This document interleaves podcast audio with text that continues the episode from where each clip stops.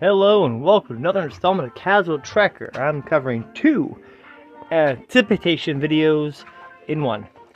Because tonight, not only is it the season 4, episode 11 of Star Trek Discovery, it's also season 2, episode 1 of Picard on the same night, at the same time.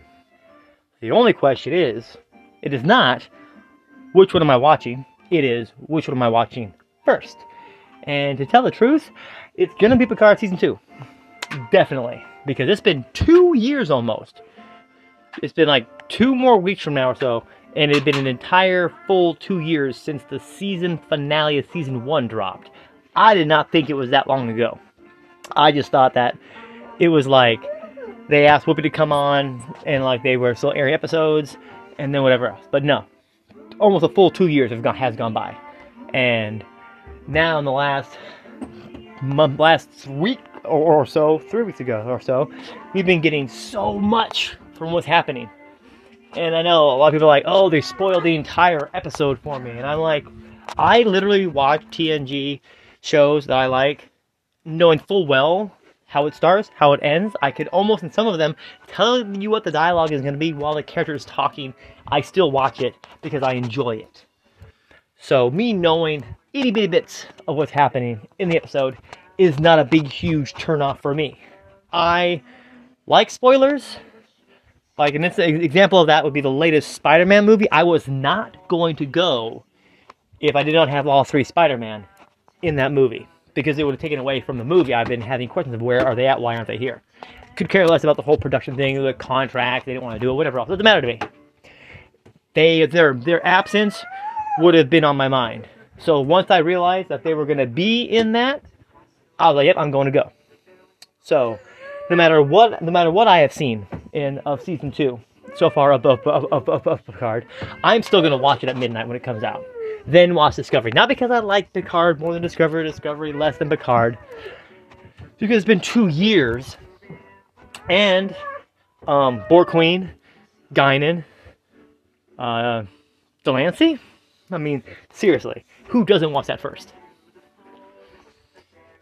But if there hadn't been such a time gap between season one and season two, I probably would have watched Discovery episode 11 first.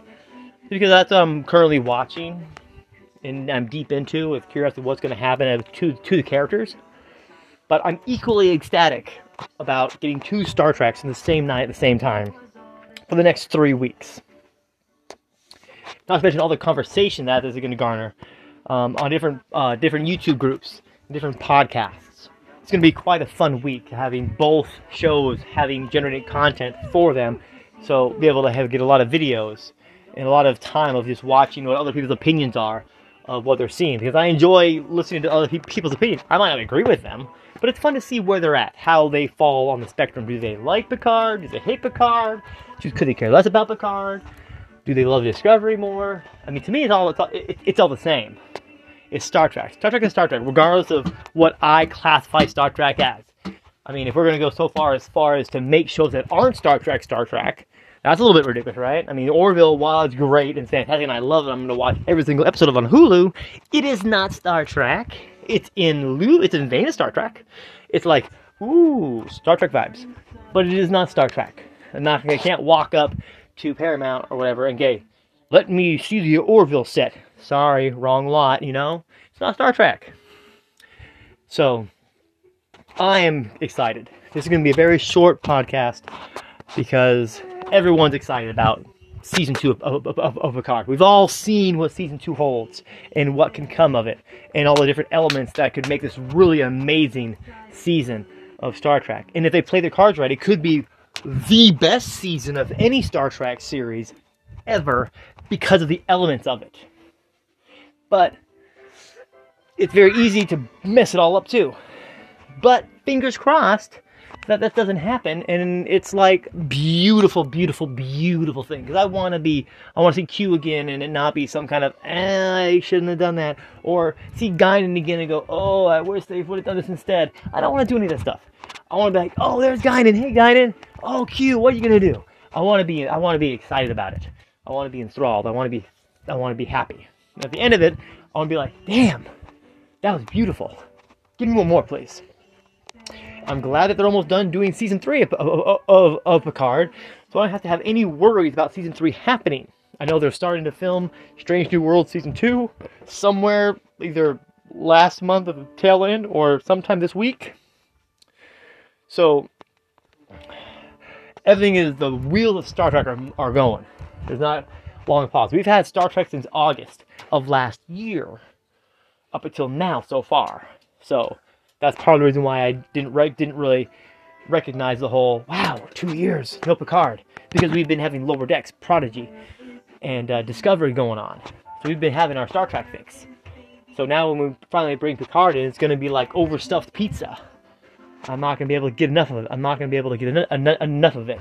So I can't wait for both Discovery Episode 11, Season 4, and Star Trek Picard Season 2, Ep- Season 1, uh, C- Season 2, Episode 1, to see where that's all going and what's going on with Discovery, them going to that planet, and Saru acting like he's scared because of what's happening down there.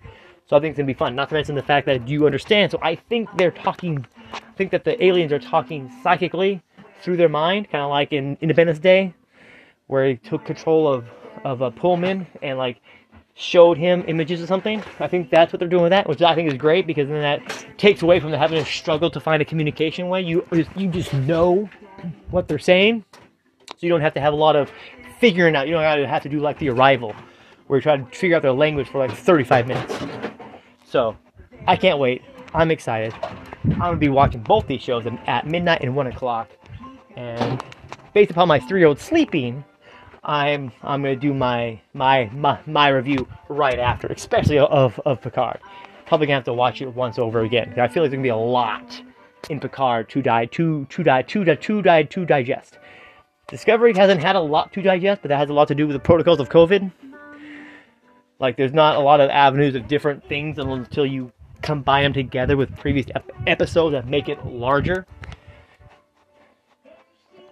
So, who knows? But I know I'm excited.